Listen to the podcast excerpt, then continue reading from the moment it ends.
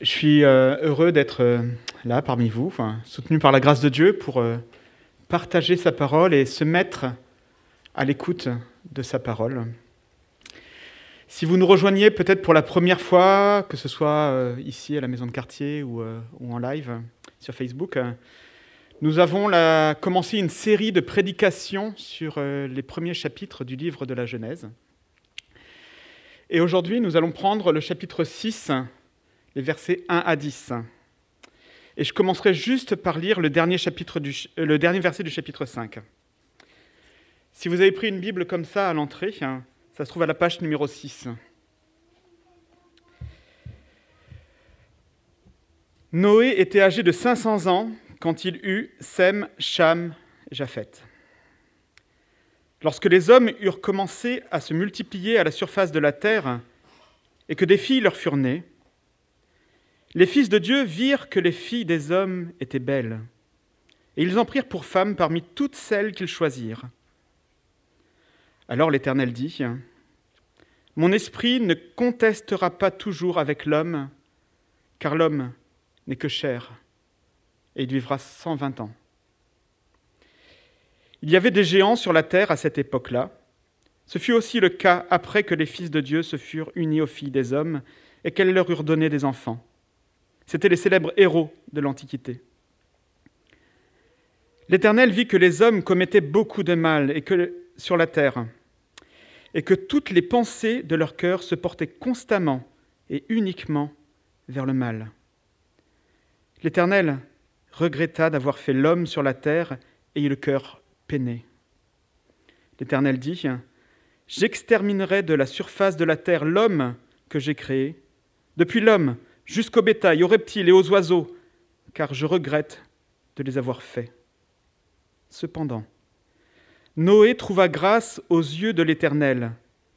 Voici, l'histoire de Noé, c'était un homme juste et intègre dans sa génération, un homme qui marchait avec Dieu. Noé eut trois fils, Sem, Cham et Japheth. Jusqu'ici, euh, la parole de Dieu. S'il y a des textes bibliques sur lesquels il nous arrive de passer rapidement, et on l'a vu dimanche dernier avec, euh, avec les généalogies, hein, il y a certains textes bibliques qui euh, nous interpellent, nous posent peut-être beaucoup de questions, nous troublent même peut-être. Alors qu'il y a des récits un peu particuliers, comme c'est le cas ce matin quand il est question de fils de Dieu et de géants. Pourtant, ce n'est peut-être pas là dans ce texte qui est peut-être le, le plus troublant ou le plus dérangeant. Et peut-être que nous sommes euh, troublés, interpellés, peut-être même choqués d'entendre Dieu qui dit au sujet de sa création, J'exterminerai l'homme de la surface de la terre, l'homme que j'ai créé, depuis l'homme jusqu'au bétail, aux reptiles et aux oiseaux, car je regrette de les avoir faits. Et c'est vrai que c'est des paroles qui peuvent être choquantes. Et il serait dommage ce matin de s'arrêter à nos premiers questionnements sur qui sont ces, euh, fils des dieux, qui sont ces géants, et ne pas regarder ce que le texte dit sur ce qui a amené Dieu justement, celui qui a mis tant d'attention à créer cette création, celui qui a mis du sien en créant l'homme à son image. Il serait dommage de passer à côté de ce que le texte nous dit sur ce qui a poussé Dieu à exprimer ce regret-là. Le texte que nous venons de lire est un texte charnière. On a pu voir, il commence en tout cas par le fait, la référence aux trois fils de Noé, pour se terminer par la même chose. Et c'est un texte vraiment qui fait une transition avec ce que nous venons de voir jusqu'au chapitre 5, et ce qui va débuter maintenant avec l'histoire de Noé. On voit qu'il y a deux marqueurs vraiment qui entourent ce texte. Et si nous regardons un peu plus en détail ce texte, nous voyons qu'il se découpe en deux jugements, deux sentences que Dieu porte sur sa création. Il se découpe du verset 1 au verset 4 et du verset 5 au verset 10. Et chacune de ces parties est composée de la même façon, avec l'exposé d'un problème. On voit que ça commence, hein. il y a un problème, il y a des fils des dieux qui vont voir les filles des hommes, pour la première partie, avec ensuite une décision divine qui est prise, et enfin une information de contexte par rapport à ce qui vient d'être dit. Et nous regarderons l'un après l'autre ces deux séquences. Problème numéro 1, versets 1 à 4. Et on voit que celui qui expose le problème ici, c'est le narrateur. C'est la personne qui écrit et qui constate ce qui se passe. Et le texte commence par nous apprendre que les êtres humains se sont multipliés à la surface de la terre. Lorsque les hommes eurent commencé à se multiplier à la surface de la terre et que des filles leur furent nées. Ainsi, on se rend compte que le mandat que Dieu avait confié à l'homme et à la femme, on a vu hein, au Genèse 1 le fait de se multiplier à la surface de la terre, de remplir la terre et de la soumettre, ce mandat est en marche. L'homme est en train de se répandre sur l'ensemble de la terre. La terre est en train d'être remplie d'hommes, de femmes, créés à l'image de Dieu pour le représenter. C'était ça le mandat. Il n'est plus ici question de la ligne de Seth, de la ligne de K1, mais bien de l'ensemble de l'humanité qui est investie de cette mission qui résulte directement de qui ils sont et de comment ils ont été créés en image de Dieu. Pourtant, au vu de ce que nous avons découvert jusque maintenant, suite à la chute de l'homme dans le Jardin d'Éden, on peut se dire, mais comment, alors qu'ils se répandent sur l'ensemble de la terre, vont-ils être en mesure d'accomplir fidèlement cette mission que l'image de Dieu soit fidèlement répandue sur l'ensemble de la terre? Et à ce stade de nos réflexions, le narrateur nous rapporte un événement surprenant. Des fils de Dieu, virent que les filles des hommes étaient belles et ils, ils en prirent pour femmes parmi toutes celles qu'ils choisirent. C'est un problème, puisqu'il est succédé par une sentence de Dieu, Première remarque, déjà la forme de la construction de cette phrase nous rappelle une phrase que nous avons pu entendre au début du livre de la Genèse, chapitre 3. La femme vit que l'arbre était porteur de fruits bons à manger, agréable à regarder et précieux pour ouvrir l'intelligence. Elle prit de son fruit et en mangea. Nous voyons ici, les fils de Dieu virent que les filles des hommes étaient belles. Là, il n'est pas question de les manger ou de voir qu'elles les rendent intelligents.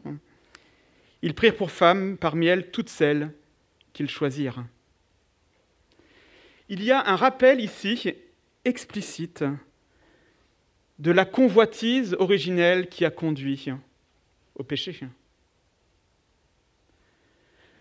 Deuxième remarque, Le texte semble bien faire état ici d'une relation durable entre les fils de Dieu et les filles des hommes, et pas seulement de relations sexuelles, je veux dire, comme j'ai pu déjà aussi l'entendre. Il est question ici de la relation, si on lit, quand ils prirent femme, de la relation du mariage. Cette union que Dieu a voulu entre un homme, une femme qui, dans leur relation, leur complémentarité, le fait d'être des vis-à-vis -à, la fois semblables et différents, leur engagement fidèlement l'un envers l'autre, sont appelés d'une façon toute particulière à représenter aussi Dieu sur la terre. Et donc, quelque part, toucher à cette institution du mariage, c'est aussi toucher à l'image qui est représentée sur, la terre. y toucher, c'est altérer cette image. Troisième remarque, et là je sais qu'il y a des avis euh, différents, hein, mais je voudrais quand même souligner certaines choses par rapport à qui sont ces fils de Dieu. Il y a vraiment une opposition entre les fils de Dieu et les filles des hommes. Et cela semble quand même indiquer qu'il s'agit là d'êtres de nature différente.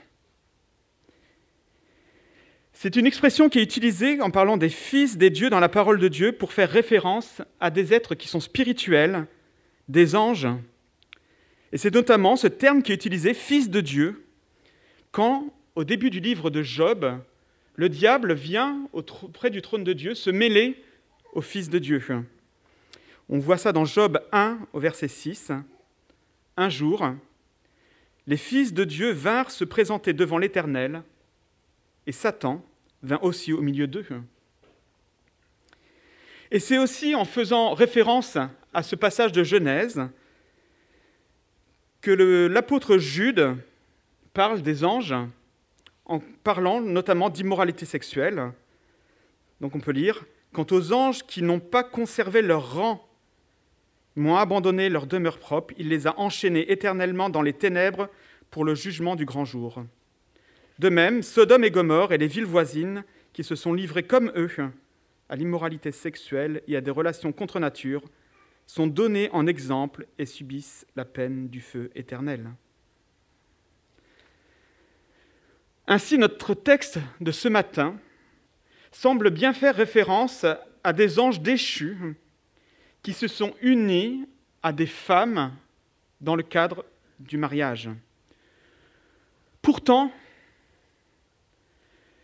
le fait qu'il s'agisse d'être spirituel, et donc selon la parole de Dieu aussi asexué, on le voit dans Luc 20, versets 36 et 37, mais celles et ceux qui sont jugés dignes de prendre part au monde à venir et à la résurrection ne se marieront pas, ils ne pourront pas non plus mourir, car ils seront semblables aux anges. Et le fait aussi que ce soit aussi ici les hommes qui se soient tenus pour responsables, et non pas des victimes, hein, puisque le jugement de Dieu s'applique à eux. Ces éléments laissent entendre aussi l'intervention d'hommes par l'entremise desquels ces anges déchus ont pu assouvir leur convoitise envers les femmes, peut-être des hommes qui se livraient à des pratiques occultes, qui ont accepté de s'associer à des anges déchus. Certains commentateurs voient dans la mention des néphilim, traduit ici dans notre texte par géant, donc une référence au groupe de personnes qui seraient concernées. Et ce terme pourrait faire référence aux grands rois ou aux dirigeants mésopotamiens de l'époque, qui auraient pu aussi user de leur autorité pour choisir, par la force, la violence, les femmes qu'ils désiraient. On voit qu'ils prirent parmi celles qu'ils choisirent. En tout cas, nous voyons ici toute la perversion de l'humanité. Nous voyons ici un concentré, dans cet événement, un concentré de péché. Une union, quelque part contre nature. Le mariage qui est quelque part altéré, bafoué alors qu'il est censé représenter Dieu. La convoitise qui assouvit le péché à l'œuvre. Alors que l'humanité se répand sur la terre, est censé refléter Dieu, l'homme s'enfonce de plus en plus dans le péché. L'image de Dieu est de plus en plus déformée alors que l'humanité se répand sur la terre. Alors l'Éternel dit, Mon esprit ne contestera pas toujours avec l'homme, car l'homme n'est que chair, il vivra 120 ans le coup près, la sanction de Dieu tombe. Certains y voient une limitation de la durée de vie humaine fixée dès lors à 120 ans. D'autres, un délai de grâce qui annonce la sanction qui va suivre, numéro 2, 120 ans avant que la sanction de Dieu s'applique et que le déluge n'intervienne. L'Esprit de Dieu ici fait référence à l'Esprit qui a été mis en l'homme aussi, pour qu'il prenne vie. Quoi qu'il en soit, toute l'humanité est concernée par cette sanction. Autant la lignée de Caïn qu'on a vu qui, qui était vraiment tombée dans le péché, que celle de Seth, qui avait commencé à invoquer le nom de l'Éternel. L'humanité entière est touchée, concernée par le péché, et même le bien, même les marques d'héroïsme des hommes ne peuvent entraver la progression du péché et du mal. En effet, la mention ici de la présence des héros de l'Antiquité, hein, quand il est question des Néphilim, l'auteur aurait pu choisir un autre contexte, rapporter un autre moment pour situer ce qui s'est passé. Et il est intéressant qu'il souligne ça, hein. indiquer qu'à ce moment-là, il y avait des héros sur Terre. Dans les films de super-héros, comme dans les Marvel, ils sont souvent représentés comme les derniers remparts contre le mal. Ils sont là pour sauver l'humanité. Et peut-être qu'à l'époque de Noé, les gens devaient aussi s'attendre à voir ces super-héros de l'époque, de l'Antiquité, être là pour les protéger, notamment quand le mal faisait rage, et peut-être que les guerres étaient là, et qu'il fallait protéger la veuve, l'orphelin. Mais nous voyons que malgré la présence de ces héros de l'Antiquité, la perversion humaine progresse au milieu même de ces super-héros qui se montrent incapables de sauver l'humanité d'elle-même. L'être humain, même ses meilleurs éléments, ne semble pas en mesure de faire face et de stopper la progression du péché et de la mort, car l'homme n'est que chair. Et ce constat que nous venons de voir avec ce premier problème est renforcé par la section suivante qui vient comme en écho, amplifiant ce qui vient d'être dit. Regardons les versets suivants, versets 5 à 10. L'Éternel vit que les hommes commettaient beaucoup de mal sur la terre et que toutes les pensées de leur cœur se portaient constamment et uniquement vers le mal. L'Éternel regretta d'avoir fait l'homme sur la terre et eut le cœur peiné. L'Éternel dit, J'exterminerai de la surface de la terre l'homme que j'ai créé depuis l'homme jusqu'au bétail, aux reptiles et aux oiseaux, car je regrette de les avoir faits. Alors que le regard des fils de Dieu les conduit à voir les filles comme des hommes comme pour les convoiter, le regard de Dieu pose sur sa création et tout autre. Il regarde non pas à l'apparence, mais ce qu'il y a au plus profond des cœurs. Et ce qu'il voit est, pas très beau, c'est le moins qu'on puisse dire. Le cœur, c'est le siège de l'être intérieur, pas seulement des émotions, de toutes les pensées, de toutes les croyances. Et si le chapitre 5, que nous avions vu dimanche dernier, peut vous laisser peut-être entrevoir un espoir sur l'état du cœur humain, avec Enoch, avec les mecs qui met cette promesse sur son fils, ce n'est pas le cas ici. Les hommes commettaient beaucoup de mal sur la terre et toutes les pensées de leur cœur se portaient constamment, uniquement vers le mal. On se dit souvent, en, parlant de notre monde, de notre société, que ça n'a jamais été comme ça, que c'était mieux avant, que tout va de mal en pis. Pourtant, nous voyons là, à cette époque, selon Dieu, c'était vraiment déjà pas ça. En fait, leurs actes sont le reflet d'un être intérieur rongé par le péché, où le bien n'a même plus sa place. Constamment, il pense à faire le mal. Seulement, il pense à faire le mal. Face à cette description et à cet état des lieux du cœur humain, le récit de tout à l'heure nous paraît presque anecdotique. Et sans minimiser la gravité de cet événement, il semble s'agir en effet d'un fait marquant, certes, mais un des actes commis par des hommes qui ont le cœur mauvais. Et ce que le narrateur voit un peu ne fait que n'est que la partie immergée de l'iceberg par rapport au mal des hommes et des femmes sur la terre? Nous comprenons peut-être mieux la sanction divine alors, qui vient aussi en écho avec la précédente. En effet, cette sanction vient quelque part expliquer, compléter, expliciter cette sanction. L'Éternel regretta d'avoir fait l'homme sur la terre et eut le cœur peiné. L'Éternel dit, J'exterminerai de la surface de la terre l'homme que j'ai créé, depuis l'homme jusqu'au bétail, aux reptiles et aux oiseaux, car je regrette de les avoir faits.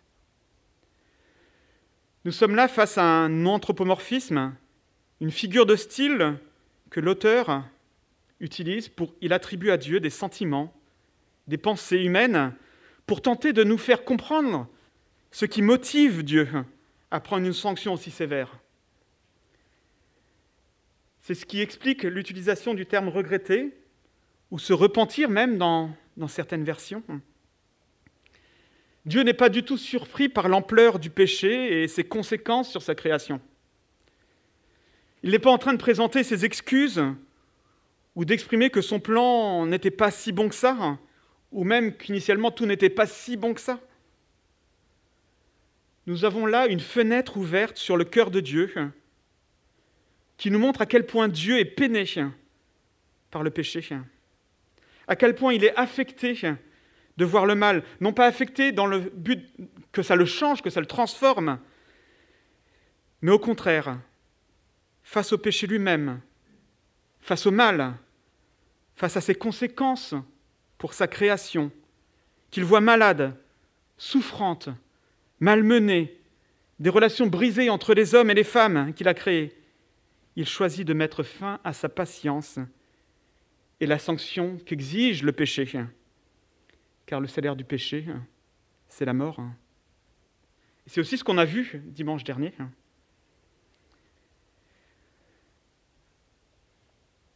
Je pensais en même temps que je préparais ça à la guerre qui, a éclaté en Ukraine. Et je me suis dit, serait-il juste de rester passif face à ce qui se passe? Et que l'on soit chrétien ou pas, on entend les voix qui disent, mais on ne peut pas laisser faire.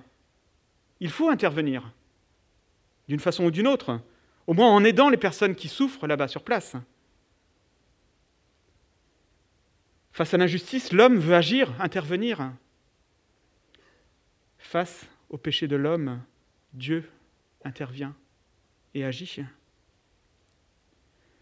Et nous voyons aussi ici un élément auquel des fois nous ne pensons pas toujours, cette solidarité entre le péché de l'homme et son impact sur l'ensemble de sa création. L'ensemble de la création de Dieu est non seulement affecté par le péché de l'homme, mais également solidaire, enfermé dans le péché, maudite à cause du péché. Et on voit que le sol avait été maudit, je veux dire, suite au péché de l'homme.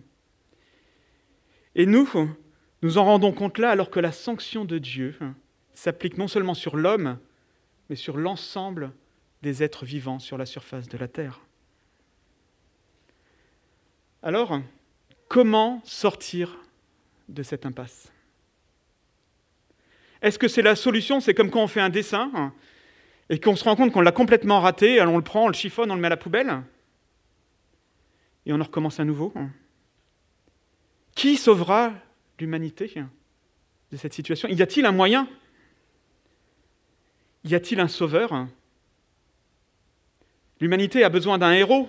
Ah oui, mais c'est vrai. Hein. Ça ne marche pas. Hein. Je trouve merveilleux de voir la réponse que Dieu apporte dans ce texte, en écho justement à ces héros de l'Antiquité. Cependant, Noé trouva grâce aux yeux de l'Éternel. Cependant, Noé trouva grâce aux yeux de l'Éternel. Seule la grâce de Dieu peut faire la différence. Face aux dons des hommes, aux prédispositions des meilleurs d'entre eux et à leurs actes d'héroïsme, Dieu propose la grâce. Parmi tous ces hommes condamnés par Dieu à cause de leur péché, au milieu d'une génération défigurée par le péché, un homme trouve grâce. Ainsi, le projet d'extermination de Dieu se transforme en sauvetage de l'homme et de l'ensemble de sa création. C'est donc bien de la grâce de Dieu qu'il est question ici, et c'est bien elle qui est mise en avant, au premier plan, avant même les qualités morales et spirituelles de Noé, qui n'apparaissent que dans un second temps. C'était un homme juste et intègre dans sa génération, un homme qui marchait avec Dieu. Et en fait, la grâce de Dieu est aussi en œuvre ici, alors que Dieu, au milieu de toute cette génération corrompue, voit le cœur d'un homme, je veux dire, qui le suit, qui marche fidèlement avec lui. Un homme au milieu de toute une génération qui a le cœur uniquement et constamment orienté vers le mal, et Dieu le voit. Et il trouve grâce. Nous avons tendance des fois à généraliser hein, et à mettre toutes les personnes d'un groupe dans le même bain. Tous les hommes sont machos. Les blondes ne sont pas futées. Tel groupe de personnes ne sont que des voleurs. Et nous pourrions avoir tendance à, faire de Dieu la même chose que pour nous, et à copier un peu ça, comme s'il voyait les choses, il met tout le monde dans le même sac. Et là, on voit que Dieu, au milieu de toute cette génération, ne fait pas du tout pareil. Il sait voir une personne qui trouve grâce à ses yeux. Quelle bonté de Dieu, mes amis. Quelle justice aussi de Dieu merveilleuse.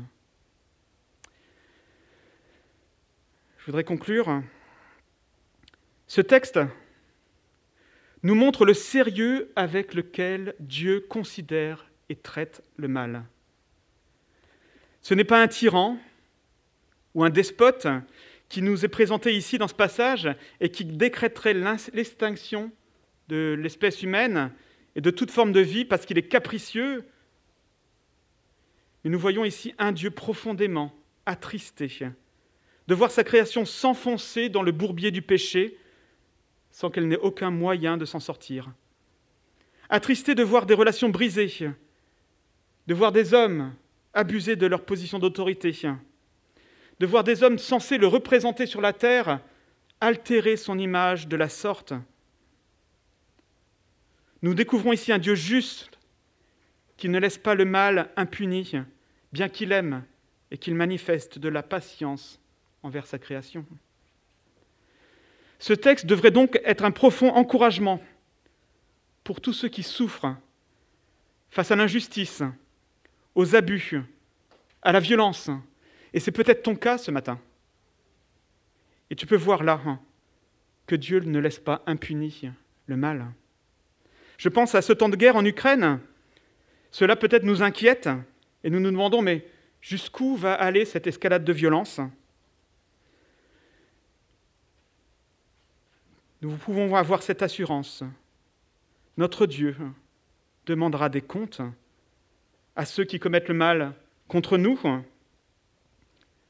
Tu peux en avoir la certitude si c'est ton cas ce matin. Il demandera des comptes à celui qui agit mal contre son prochain, comme il en a demandé aux hommes du temps de Noé. Peut-être que tu as des sentiments de doute face à la justice de Dieu. Relis ce récit du livre de la Genèse chapitre 6. Choisis de placer ta confiance dans les bras de celui qui n'est pas insensible au cri de sa création meurtrie.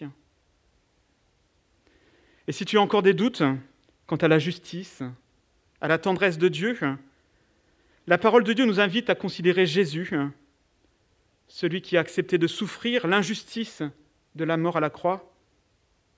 En fin de compte, la grâce de Dieu pointe vers lui, comme un fil d'Ariane au travers toute la parole de Dieu.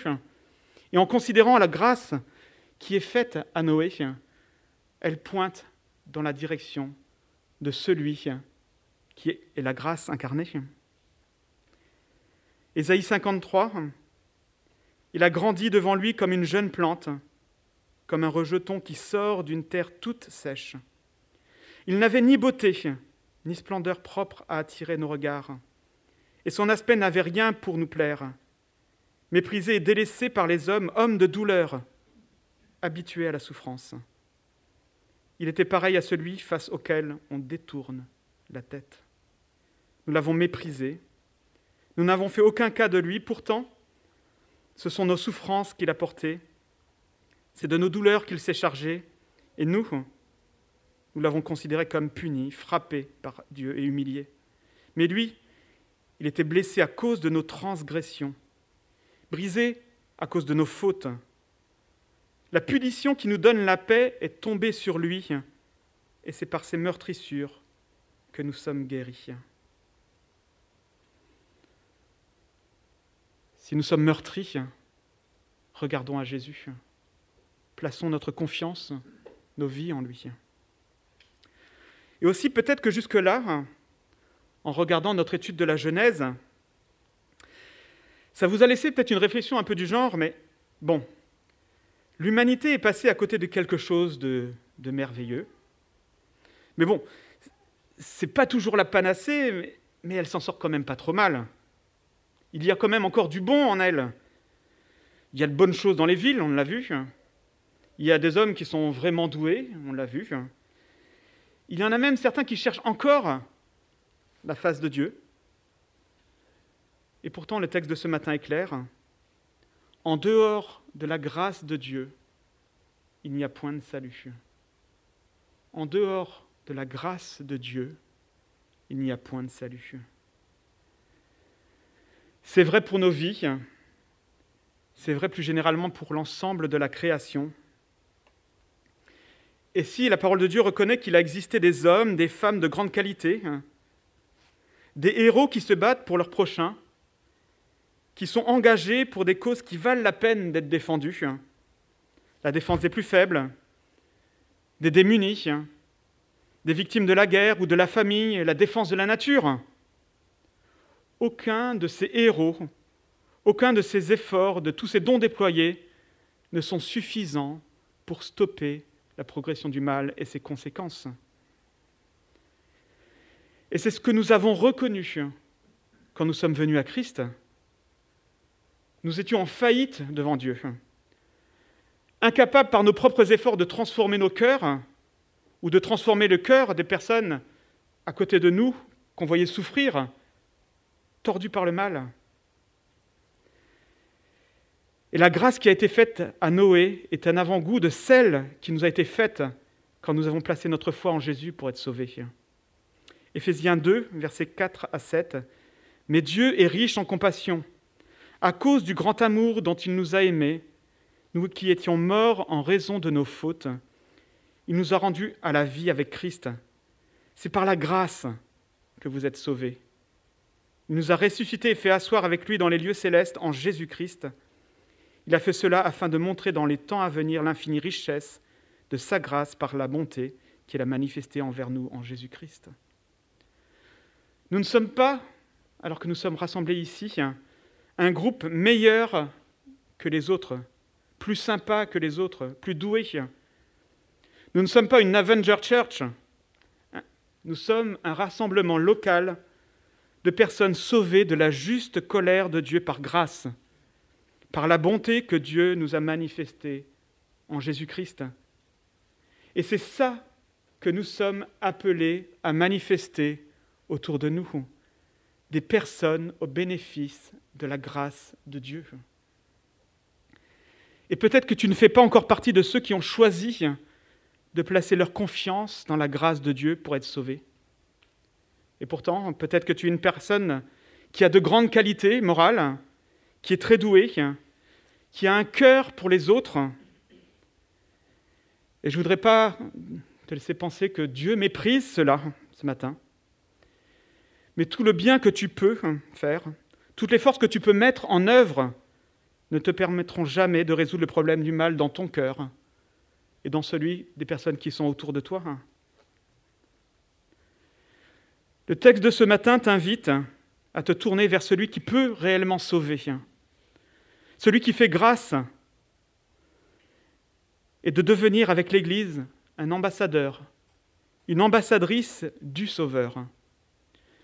Quel privilège, alors que l'on a à cœur les personnes qui sont autour de nous, les personnes qui souffrent et qui sont perdues, de pouvoir s'engager à la suite du Sauveur pour leur présenter celui qui peut vraiment les sauver, celui qui dit de lui, Prenez sur vous mon joug, car je suis doux et humble de cœur. Je voudrais qu'on prenne un, moment de silence alors que les musiciens vont se, se mettre en place pour un dernier chant qu'on puisse vraiment considérer la grâce de Dieu pour nous. Peut-être se rappeler qu'effectivement nous sommes au bénéfice de cette grâce, au-delà de tous les dons qui peuvent être les nôtres. Qu'on puisse aussi répondre peut-être à cette invitation que Dieu t'adresse, que tu puisses répondre.